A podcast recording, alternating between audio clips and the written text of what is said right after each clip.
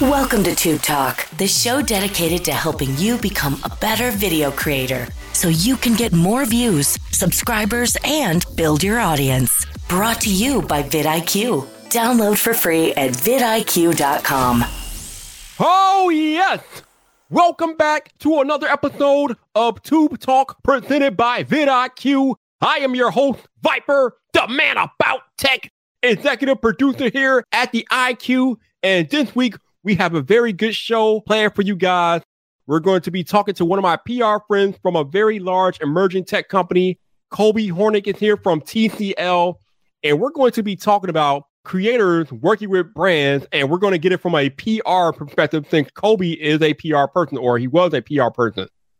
Sometimes creators think we know everything as relates to things that we need to do to work with brands, what information to include in emails, uh, how to go about it, different things like that. But sometimes I think some of our creators miss the mark with this stuff. We feel like we're doing things the right way when in actuality, we're really not. So I wanted to bring Kobe on the podcast today to get it from a PR person's perspective. Like, what are some things that PR people see that creators are doing right and doing wrong and different things like that? What do PR people look for when they're working with creators? Can they spot when creators are potentially buying subs and view counts and different things like that? We get into all the weeds this week on the podcast. But I think one of the big things that we're going to be able to take away from this podcast today is that as creators, when we do want to work with brands and reach out to different PR people, we need to have a plan. We need to have a plan in place that makes us more desirable for these PR people because you have to realize there are tons of creators out there who are contacting PR people and brands on a daily basis trying to get the attention of the brands. And if you don't find a way to stand out from the sea of other creators, you're probably going to get put in the trash or ignored or just not contacted, different things like that. There are definitely things that we as creators can do to set ourselves apart from other creators out there trying to get in contact with these brands. And some of that stuff, again, we'll cover with Kobe here in the podcast in a few minutes. But creators, you got to have a plan. You just can't send out a cold email. You just can't say, hello, what's up? How are you? This, that, and the other. You have to have a very well thought out plan for trying to reach out to work with PR people and brands. Think about it as you would think about it if somebody were trying to contact you to work with you as a creator. Like, I don't know about y'all, but when I get email from brands wanting me to do something for them or work with them, there are things that I need in that initial email. Otherwise, I'm putting it in the trash. Firstly, I need to know what it is that you want me to talk about or want me to review different things like that. Anytime a brand emails your boy Viper and they're like, you can Google us or search us on YouTube, I'm automatically putting that email in the trash. I should not have to go out of my way to do work, to do research about what it is you want me to do for you and about your company, different things like that. That is information that should be in that initial reach out email. If I have to do any scintilla of actual work before I come up with a reason to work with you or not work with you, I'm probably not going to work with you because you don't value my time as a creator if your initial email doesn't give me much to go on. And if I feel that way as a creator, I can only imagine how brands and PR people feel when creators reach out half baked to them like that. They're putting your stuff in the trash because you did not do them the service of giving them the relevant information that they need to make an initial decision of whether or not to pursue a working relationship with you as a creator. I tell you guys all the time, sometimes you have to step back and look at things from a bigger picture. You have to step into other people's shoes to see how they would view a situation or how they would respond if the shoe was on the other foot, et cetera, et cetera. You got to be able to see things from other perspectives if you want to be a successful creator. And a lot of that has to do with how you communicate with PR people, with the brands, and different things like that. Also, you have to provide value. Now, this is something that we talk about a lot with vidIQ as far as reaching out to brands and working with PR people. You got to have some type of value proposition. Why should this brand work with you? What are you going to do that other creators potentially won't be able to do? What value can you bring that brand? Because at the end of the day, it's all about value on both sides. What value the brand can bring for you and what value you can bring to the brand. Because if there's no value involved, then why are we even having this conversation? Why are we wasting time if both parties can't mutually benefit from the relationship? There's no point. So, besides having a plan creator, make sure you have a value proposition that is very enticing to whoever it is that you're trying to reach out to. Why? Anytime we do something in the creative space, you better ask yourself why. Why should someone watch your video? Why should such and such brand work with you? Why should they take the time to read your email? Why should they take you seriously? And before I bring Kobe in here in a moment, I just want to highlight one nugget that he talked about in the podcast, and that is your email creators. I know a lot of us use Gmail because it's easy and free and different things like that. I get that. But if you want to get in the creator economy for the long haul and you're trying to build a business, it might behoove you to get your own domain so your email can look a little bit more professional than a creator who's coming from a gmail.com. When I email a brand, I am normally emailing a brand from my business email, which is business at viper.com. It's not viper at gmail.com or anything at gmail. I have my own domain that I reach out to when I'm shooting out these emails because I know that makes me look a little bit more professional and a PR person or brand might be more likely to take me seriously because they know I have my own domain. Yes, it costs money, but sometimes you got to spend money to make money. Let me repeat that for the people in the back. Sometimes you have to spend money to make money. So think about that. Do with that information what you will. And let me bring in my man, Kobe Hornick, into the podcast. So, welcome back to Tube Talk presented by vidIQ. And this week we have my friend Kobe Hornick on the podcast. What's up, Kobe? How you doing, man? What's up, man? Doing good. So, for those who don't know, let them know who you are and what you do and all that good stuff. Yeah, so my name's Kobe. I do some communication stuff in the consumer electronics field. So, working with influencers, working with you know social media gurus, tech folks, all that, the whole nine yards, traditional press, all that kind of stuff. Okay, so you just mentioned influencers. Uh, I like to use the word creators and different things like that, but it's all the same thing as it relates to what we're talking about today. So, how do creators, influencers factor into what you do? Yeah, there's no good word to describe what you guys do, right? Because it's part content creator, it's part producer, it's part like copywriter. You guys do it all. They're super important, man. I mean, just in the past few years with the shift in social media and like instant gratification, instant information, sometimes it takes traditional media a little bit of time to turn things around versus like you guys who you are a lot more independent, do kind of whatever you want. You have different niche audiences, you reach different folks. So it's it's kind of like tapping into a whole different audience. As important as mainstream media still is, and as important as it is to still get those placements, it's people like you who really drive the conversation, really drive the engagement a little bit more so than like traditional press. Interesting. You know, hard to interact with an article at the end of the day. right, right. So you just said some influencers they have like niche audiences that you guys can tap into. Now, from the brand side, from the side that you're on, when you are targeting different influencers to work with, do you target them based on the fact that they have like that particular audience, or do you guys normally go for like the influencer with the biggest following? Like, how do you handle that exactly? It really kind of boils down to like the, the type of campaign that you're running and ultimately the results that you want. If we're driving an awareness campaign and we just want as many eyes on this as possible, then yeah, you want to tap into as many people as you can with the, the largest audience as you can say for maybe just trying to really push like a particular deal or if we have like a great bundle and then that would obviously work maybe better for some smaller creators with better affiliate links a little bit better engagement a little bit more trusted audiences. So it really depends on the overall goal of the campaign i would say. That's the first part there's been campaigns where we don't necessarily want to sell products. Um, there's been campaigns where we take losses on like monetary losses when we sell products. So in those regards, we don't want you guys to have high click through rates. We don't want you guys to have high sell through rates. We want just mostly impressions and high watch time. So it, it kind of teeter totters back and forth sometimes let's talk about that a little bit more because a few months ago I had Justin Moore on here and he's a brand strategist and he deals with connecting with brands and different things like that. And he talked about the different campaigns that a brand might want a creator to undergo. So usually there's the conversion where you guys are specifically trying to sell something and you want the creator to convert the sales as many as they can. Then there's what you were just alluding to the more uh, an awareness campaign. We just want to get eyes in front of the product. And then I think there was one more type of campaign that you guys sometimes go after, but I can't remember off the top of my head. There's so many. I mean, it just depends on what your goal is, right? Yeah. So I guess my question is, in what situation would arrive that would help you determine which campaign that you're going after for when you reach out to the creators? That kind of stuff happens like really behind the scenes, like when we're when we're in like the pit in the war and really trying to figure out what we're trying to do, what product we're trying to promote, how we're trying to promote it. That's usually when the strategy comes in, working with the the greater marketing team, uh, working with digital marketing, and for brands, we have like an internal list of boxes that we need to check, and we have like certain key performance indicators that we need to hit.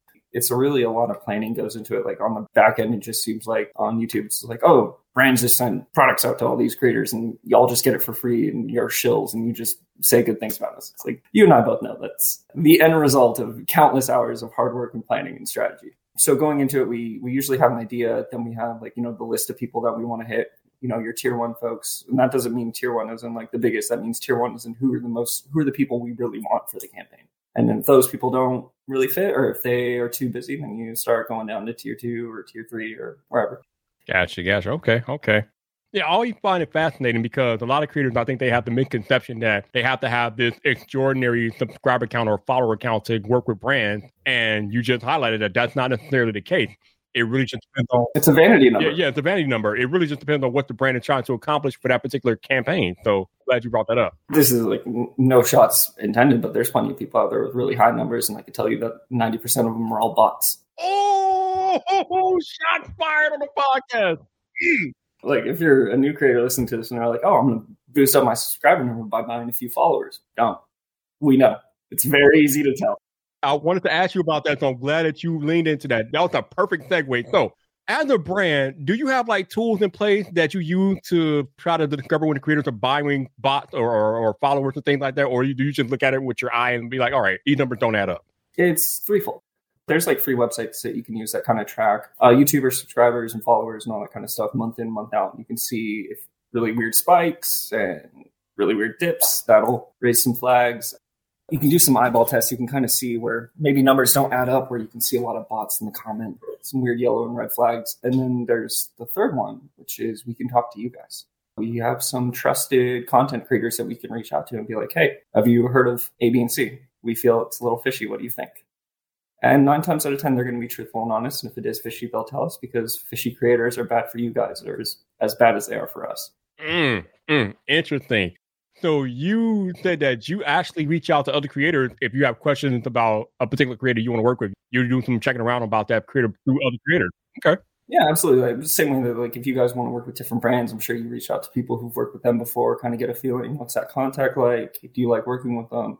Are they going to try and rip my video apart and give me a script that I have to read? You know, all the red flags that you guys try to avoid. We try to do the same thing, do our homework. Absolutely, because nobody wants to get burned in the process, and we know that there have been many times where both creator and brand have both been burned in this particular process. So everybody wants to get it right. You don't want to get burned at all. No, no, getting burned is not good for anybody, and it's not fun, man. Getting burned sucks. So you kind of leaned into my next question, but I'll ask it anyway, just if you have any more to add to it. But clearly, you vet your creators that you choose to work with or that you're thinking about working with. Obviously, you know if they're faking followers and stuff. You ask their peer creators about their work or their integrity, different things like that. How else do you go about vetting the creators that you might be considering working with? Oh, dude, that Twitter advanced search reveals all. Mm, mm. That that Twitter advanced search reveals all. Any any type of red flags. I mean, we're in a we're in a pretty hypersensitive environment right now with the general public. So if we're doing a deep dive on you and you're popping off and saying some pretty gnarly stuff, and I don't mean like you know everybody's got political opinions. It doesn't matter if you're left, right, middle. I don't really care in that regard. But if we're dropping some racist epithets or we're saying some really awful things, and And you'd be surprised how many people don't realize that they have old tweets that are very, very easy to find. That advanced search is very thorough. Yeah, and the thing that we've seen lately, and people getting in trouble for tweet that they tweeted five, ten years ago. Yeah, years ago. no tweet can't come back to bite you mm-hmm. if it comes to it. So you got to be careful with that stuff. Definitely. A hundred percent. Anything you uh, you post on the internet, it'll find you. The internet is undefeated, as we both know. For real. oh, yeah, dude. And it, dude, the internet comes from everybody. Everybody. No matter who you are, at some point, the internet's going to come knocking on your door. Okay, so I want to get a little bit more into the red flags that you look for when you are trying to consider a creator to work with. Like when you talked about the Twitter history, you talked about the, the botting and different things like that. What other red flags do you look for as it relates to whether or not you're going to work with a particular creator? Uh, from there, it really boils down to are we a good fit for each other? And this is where it gets very, very complicated because there's some great creators out there who have great audiences, who are like great friends of mine, but they're not necessarily the right fit for, for me, for my brand, and for what I'm trying to promote say for instance if you're somebody who's really in love with like OS A right? Like you're just an OS A kind of dude or dude being the gender neutral term and that's that's your bread and butter and that's what you love. Well for an OS B kind of company i'm not going to send you a product because i'm already kind of striking out right there You know, like that's already setting myself up for a little bit of a negative review, a little bit of a negative impression, just because I know that you personally don't like something and your audience is coming to you for the exact opposite. So unless we have some like real winner or like some real crazy shootout where we can go like toe to toe and really kind of try to punch through that wall, which is incredibly difficult for audiences and creators and brands to do, sometimes it's just not a good fit. Like El Jefe, right? Headphone guy knows everything about headphones. Mm-hmm. Maybe not the best display person ever. Maybe you go to Andrew Edwards for that, just because Andrew focuses a little bit more on displays versus like Jefe, who's doing like the headphones. But if I have headphones, I'd be pretty silly then to go after someone who doesn't review headphones, you know? Right. And then ignore El Jefe or board at work. Like, how do you ignore the two headphone guys when you have headphones? Which we see that a lot too. We see um, some brands really act on the uh, B word a lot, the blacklist, which uh, I don't agree with. I don't agree should exist, but there's plenty of people out there who who operate that way and they don't like sending, you know, review kits out to creators. They don't like keeping you guys on news lists because they're like, oh, they said something bad about me once. okay, I want to talk about that, but before we go move on to that, you mentioned OSA and OFB. For those who don't know, what do those terms mean exactly? Well, I just mean like, all right, so in TVs, you got like, you have Tizen, you have WebOS, you have Roku, you have Android. In phones, you have. Oh, you meant OS. Okay, yeah, okay. Yeah, yeah, yeah. So, like, say for instance, you're the man about tech, you're the captain of Team Apple. Are you the best person to be pitching Android stuff to? Respectfully. Maybe not. Maybe not. You're the captain of Team Apple. hey, now I cover all the things. That's why I'm the man about You- tech, but I got you though. I got you. yeah. No, no, you're you're 100 percent right. You are the man about tech, but at the same time, you have that like that really solid niche audience in Apple. And if I serve you up an Android thing that isn't 100 percent perfect, then your audience is just going to cannibalize the ever living heck out of me. They're just going to eat me alive in those comments. Yeah, the people out there can be pretty uh, brutal for sure. Yeah, there's that whole fallacy of all news is good news. Is So let's get into that because some creators they have this thought process that they absolutely have to say only positive things about a brand, otherwise the brand won't work with them no more. What are your thoughts about that with your particular brand and, and the brands that you may work with in the past? I think you could ask some creators that we've worked with in the past how we feel, but the way I operate is I only ask for two things: I ask for fairness and I ask for honesty. Mm. That's it. I want you to be fair. Like I want you to highlight the things we do well. And in fairness, you need to highlight things maybe we don't do- well, maybe the areas we need to improve, and then be accurate and be truthful. That's it. That's all I really ask for. I'm, we're pretty hands off. We believe in doing it the right way. And the right way, you know, when we are doing organic stuff, like I don't have control over what you say. I send you a product. I can send you some talking points. I can walk you through the product, explain the features, how we feel it should be marketed, uh, the benefits we think there are to the consumers. But then it's no communication until I see that video go live on YouTube. Yeah. Maybe if we're lucky, we'll get like a pre screening where it's like we fact check it. And by that, I mean like they'll show it to us and we can say like, okay, you got that spec wrong. We might need to update that. But other than that, we don't have a whole lot to say. I can't tell you, no, you have to take out that line because you called us a mean word. This episode of Tube Talk is brought to you by vidIQ's Trend Alerts tool. Think Google Alerts, but specifically for YouTube trends. This tool is great for planning your next video as it helps you stay on top of trending topics within your niche. Provided you have vidIQ installed on your Chrome or Firefox browser, you'll find it on the left hand sidebar the next time you're in your YouTube studio. Once there, you can create an alert and enter keywords for it and set the parameters. So, for example, I could have a channel that covers iPhones, and I may want an alert that includes things like iPhone, iPhone 12, or even Apple event. Then I can set up my alert to email me whenever a new video hits, say, 500, 1,000, or even 10,000 views an hour. So if suddenly I get an email and see 20 new videos all talking about iPhone 27 rumors, and they're all each getting about 500 views an hour, I know that something's probably going down and I had better hit record. The Trend Alerts tool is free when you sign up with vidIQ, so visit vidIQ.com, install the extension, and start creating trend alerts today.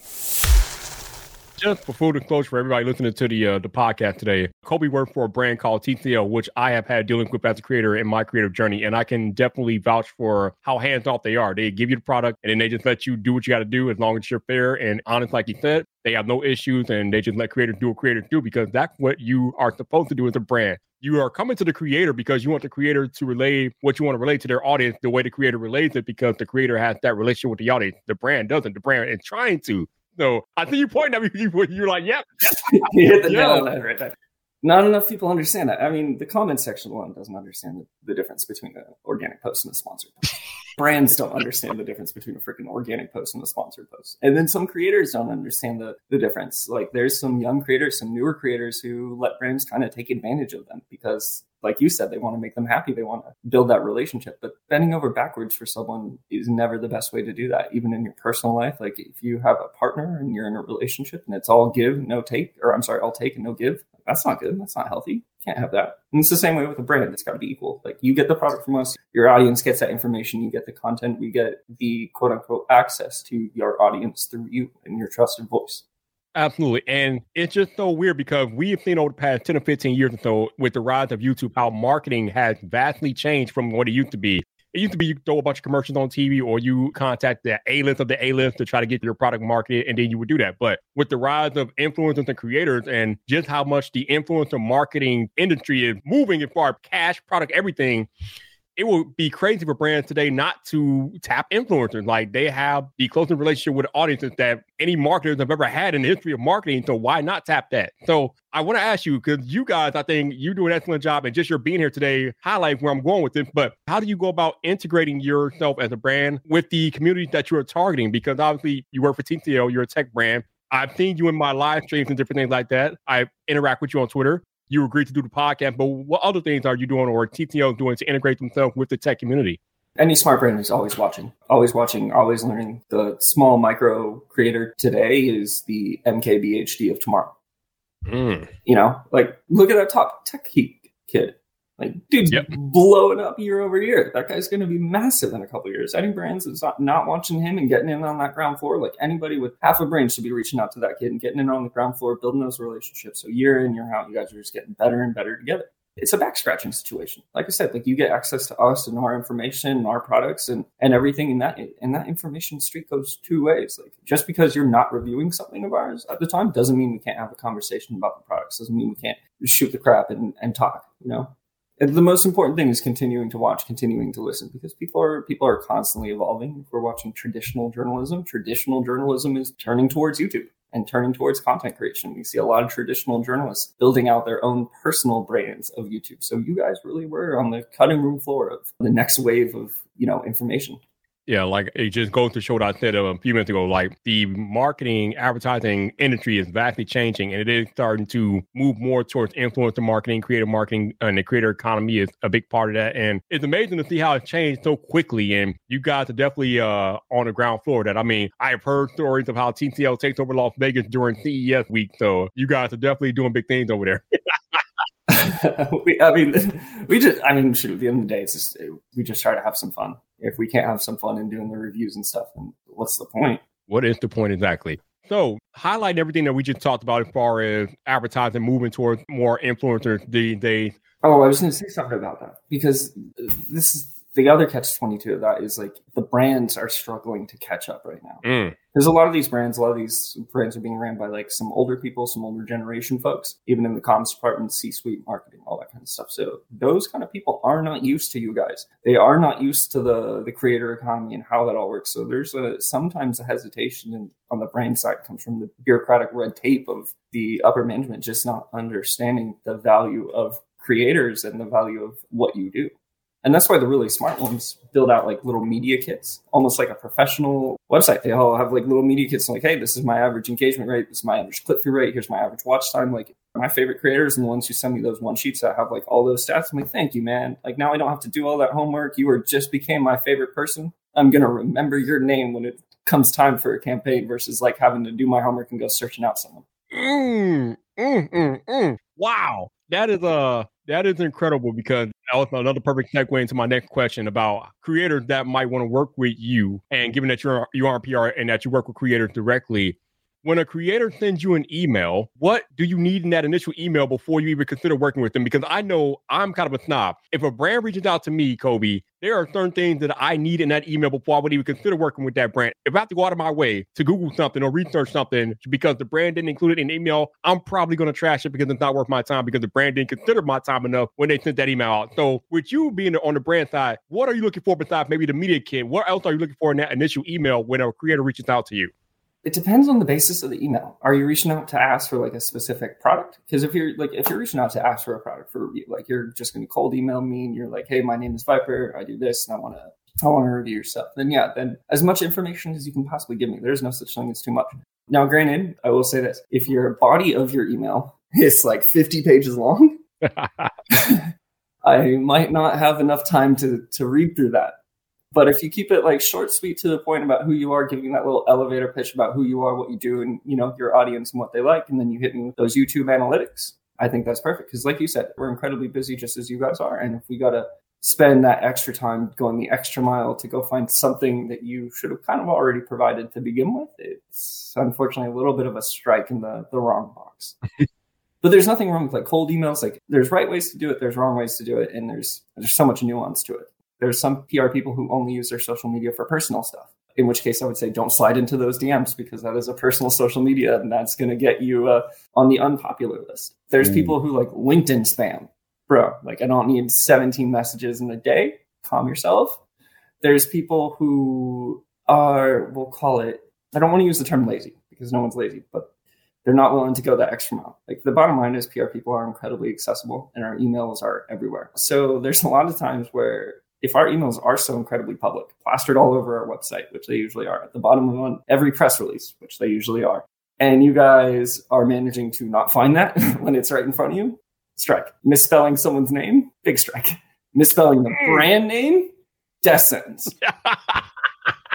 you email me and it's like, hey, I want to work with TLC. I'm like, perfect. Go ask them.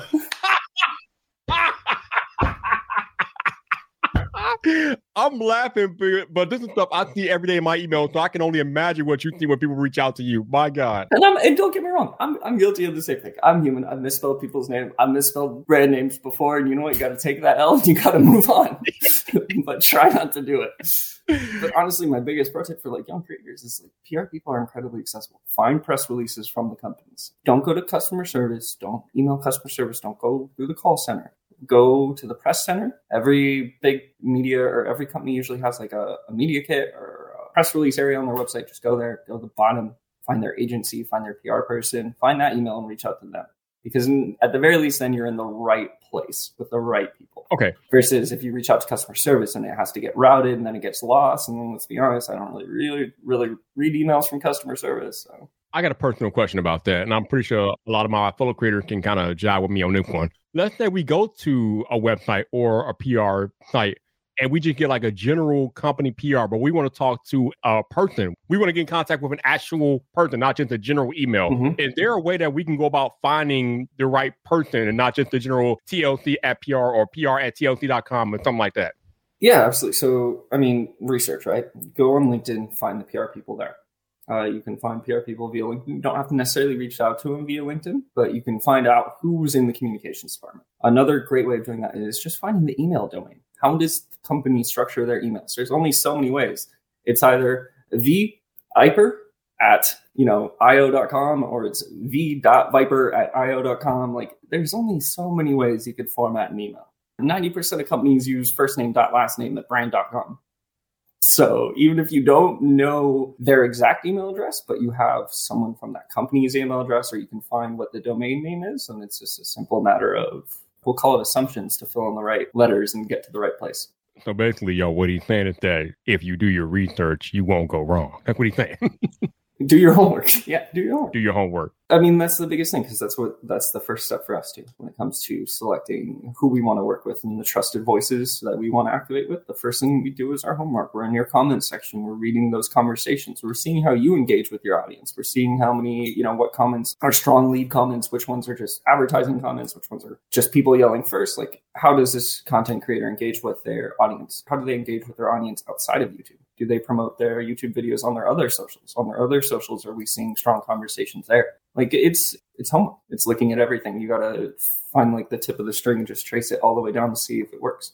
I love how you just said that you are in the comments, you're in the live chat because I know for a fact, like I alluded to earlier in this podcast, you guys are definitely been in my live chat, my comment section, different things like that, my Twitter. So I know that you are serious when you say that you do your homework, you integrate yourself into our creator communities, You interact with our fans. So you guys are definitely doing your due diligence with this stuff and building these relationships. And I tell you guys all the time how important it is to build relationships. It is so critical.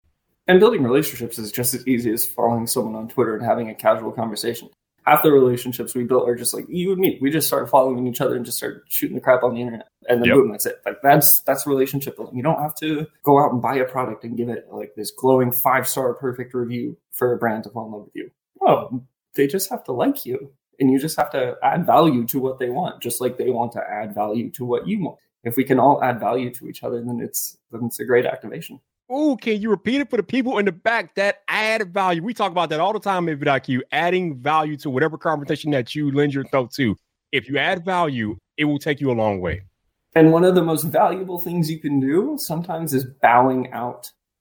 Like that is some of the most valuable things that you could do. If you could just say like, "Hey, might not be the best fit for you and me right now. Maybe we should explore this a little later." Like if you have to if you have to pull the plug for a good reason, that is valuable. Uh, value doesn't just mean like glowing five star reviews and perfect product reviews. You can be critical of brands. You can be critical of the things you love. It's okay. So you kind of covered this already, but I want to I want to see if you got any anything more for this. But I had a creator ask me on Twitter, how do I build a relationship with a brand where in the future they would be willing to work with me? Like, let's say they're a new creator starting out, and obviously they might not have the biggest following or different things like that, and they don't know what their value is. But how can they build a relationship with brands with people like you? So some of that burden of responsibility is on the brand. Like going back to how TCL integrates itself into like your audience, we need to do that in a way that respects you. Like we can't be in your YouTube comments and Twitter comments like constantly promoting our brand on your audience. That is inappropriate. That's the brand crossing that line. So if any brand people are listening, please don't go into random chats and start promoting your products because that's just wrong. Don't do that. But if you're new, like, all right, so let's say like phones are like the biggest thing on YouTube, right? If you're new and you want to work with one of the big guys, just review phones. You're going to get on their radar. Any comms department worth half their weight is paying attention to the new people. You're going to be on their radar. You might not know you are on their radar, but you will be. From there, just engage with the right people. You want to engage with maybe some of the content creators that brand has worked with before, um, whether that be through collabs, whether that just be social media engagement. I'm not going to tell you you need to go out and buy that company's product because I don't think that's the that's one of the ways you could do it, but that's not the only solution. You could do what Viper and I did, which was just follow each other on Twitter and have a nice conversation a couple times, and then boom, you're friends with the com person, and then it's good to go. You can be introduced through friends. There's there's so many avenues and there's so many ways that they can go about it. Reaching out to the PR people via email, there really are countless ways, but in order to do it, you kind of have to take that leap of faith. You have to be that person who's willing to cold call. You have to be that person who's willing to be told no. And, and it's never anything personal. Like we're never saying no because we don't like you. It's just might not be the right fit. Maybe we do need a little bit more and your audience just isn't there yet. And yet being the operative word because like you said, it's the small creator today, but it's the bigger creator tomorrow. And you know, just an introduction, then you're on our radar, then we're watching you. I mean, at the end of the day, we want you all to succeed. We want everybody to have 10 billion followers and, and 100% engagement and 100% click rate and 100% watch time. When you guys win, we win. Don't ever think that the brand wants you to fail in that regard. Like we, we want to work with you. We want to be able to get your product. The dark side of it is, unfortunately, sometimes we only have two products or one review code or very limited, very, very limited samples. Like we PR people don't have some like unlimited number of products that I can just like pull out of thin air and drop on. No, like sometimes they're like, oh, uh, we we're launching this new product. We need you to get 100 million views. Here's one phone. Like, what? How do you expect me to do that with zero budget? It's impossible. But that's it. I mean, we we have those bridges to cross and those hurdles to uh, jump over, and you guys have all yours too. So I would just say, don't be afraid to engage. Networking is the most important thing. Go to the events shake the hands, go have some drinks, go have a water on the rocks with someone. It doesn't matter. You don't have to go turn up. You don't have to do anything crazy. Just get to know them and have a casual conversation. The best conversations I've had about or at CES are the people I could just sit down with and ask about their day.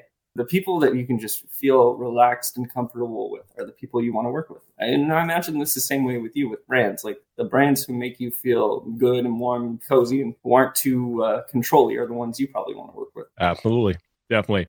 So I'll give you guys a little hack that is something I did when I was first starting as it relates to reaching out to PR people and and talking to them. So basically, what I do is I got on Twitter And I obviously I follow my fellow creators. And what I did was some of the bigger creators that I know of, I pretty much looked up and down their follower list and saw who they were following and who they were interacting with. Because not enough just to see who they're following. You got to watch and see who they're interacting with to see which of these PR people will actually interact, you know, in a public forum like Twitter. So I found people that were interacting with creators on Twitter and I followed them, like Kobe himself. And that's how I got some of the PR relationships that I get just by paying attention to what's happening on Twitter and which one of them are actually interacting with people. And I followed them and I interacted organically. That's the other thing.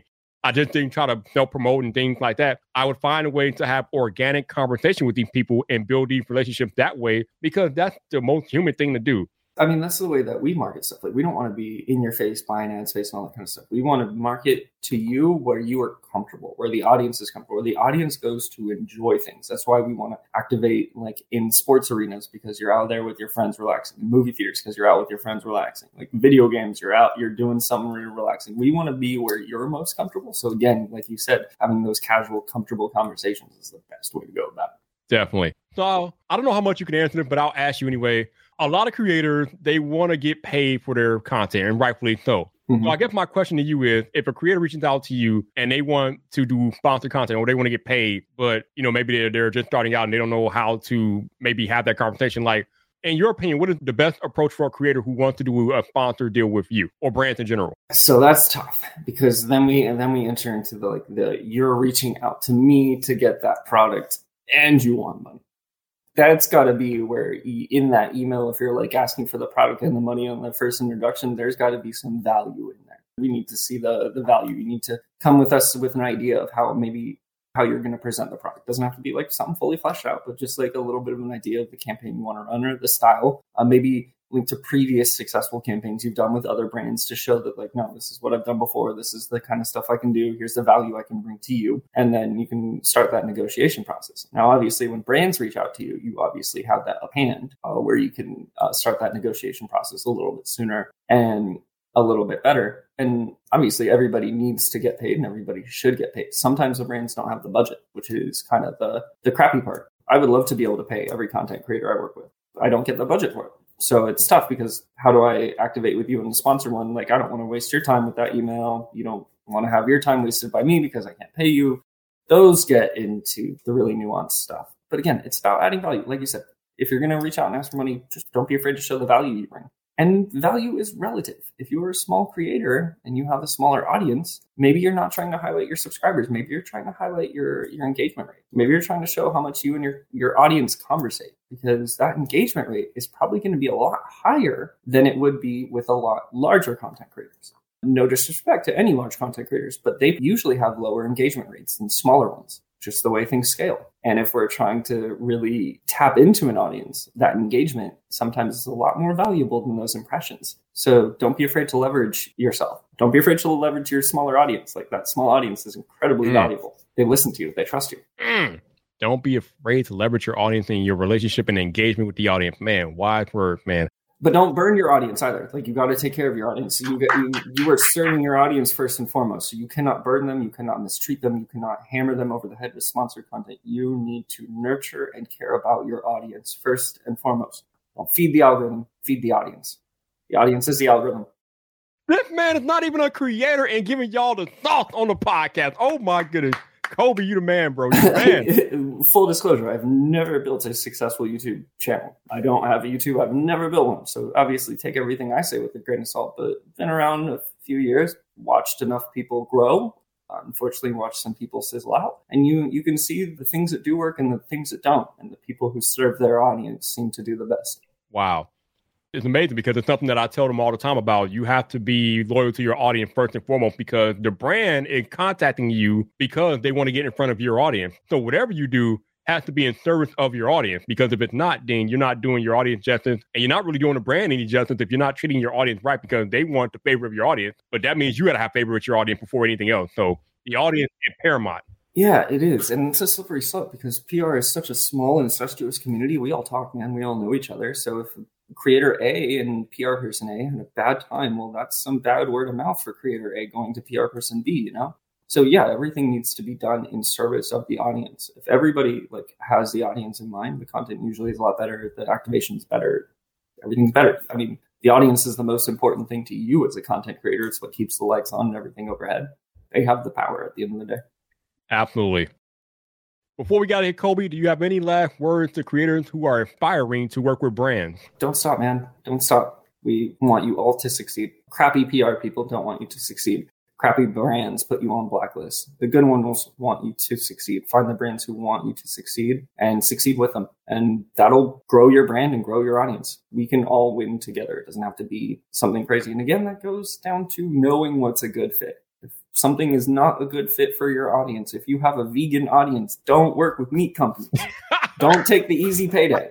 Don't take the easy payday because that's going to do irreparable damage to your audience. Ooh. Mm. Wise words, you all. Wise words. Kobe, appreciate you, man. If people want to find you, uh, it's best to reach out to you on Twitter or how's it best to get in contact with you? Oh, Twitter. I don't read my emails. Sorry, Brad. or I will have his Twitter information in the show notes. So if you guys want to talk to him directly, you can go to the show notes and check him out on Twitter. All my socials, Colby Cakes, three S's. The brand is strong.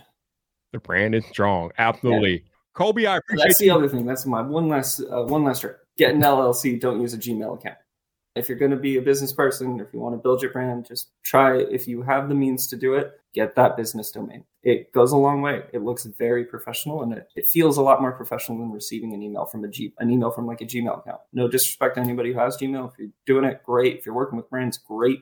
This is one of those little first impression things that can help move the needle just a little bit sometimes. Actually, that is one thing that I haven't talked much about on the podcast, but yeah, it definitely looks more professional if you have your business domain um, like me, I have viper.com. That's my email, business at viper.com. And that's how brands reach out to me. And it's just, like you said, look more professional and it looks like you're ready for business. And it makes you look a lot bigger than what you are at the end of the day, too. Like you were a business man, yep. to quote Jay Z. There you go. There you go. Kobe, man, I appreciate you making the time, sir. Thank you so, so much. Always fun chatting with you.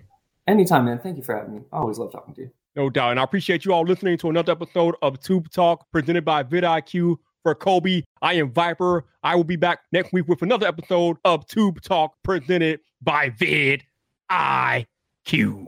We hope you enjoyed this episode of Tube Talk brought to you by vidIQ. Head over to vidIQ.com slash Tube Talk for today's show notes and previous episodes. Enjoy the rest of your video making day.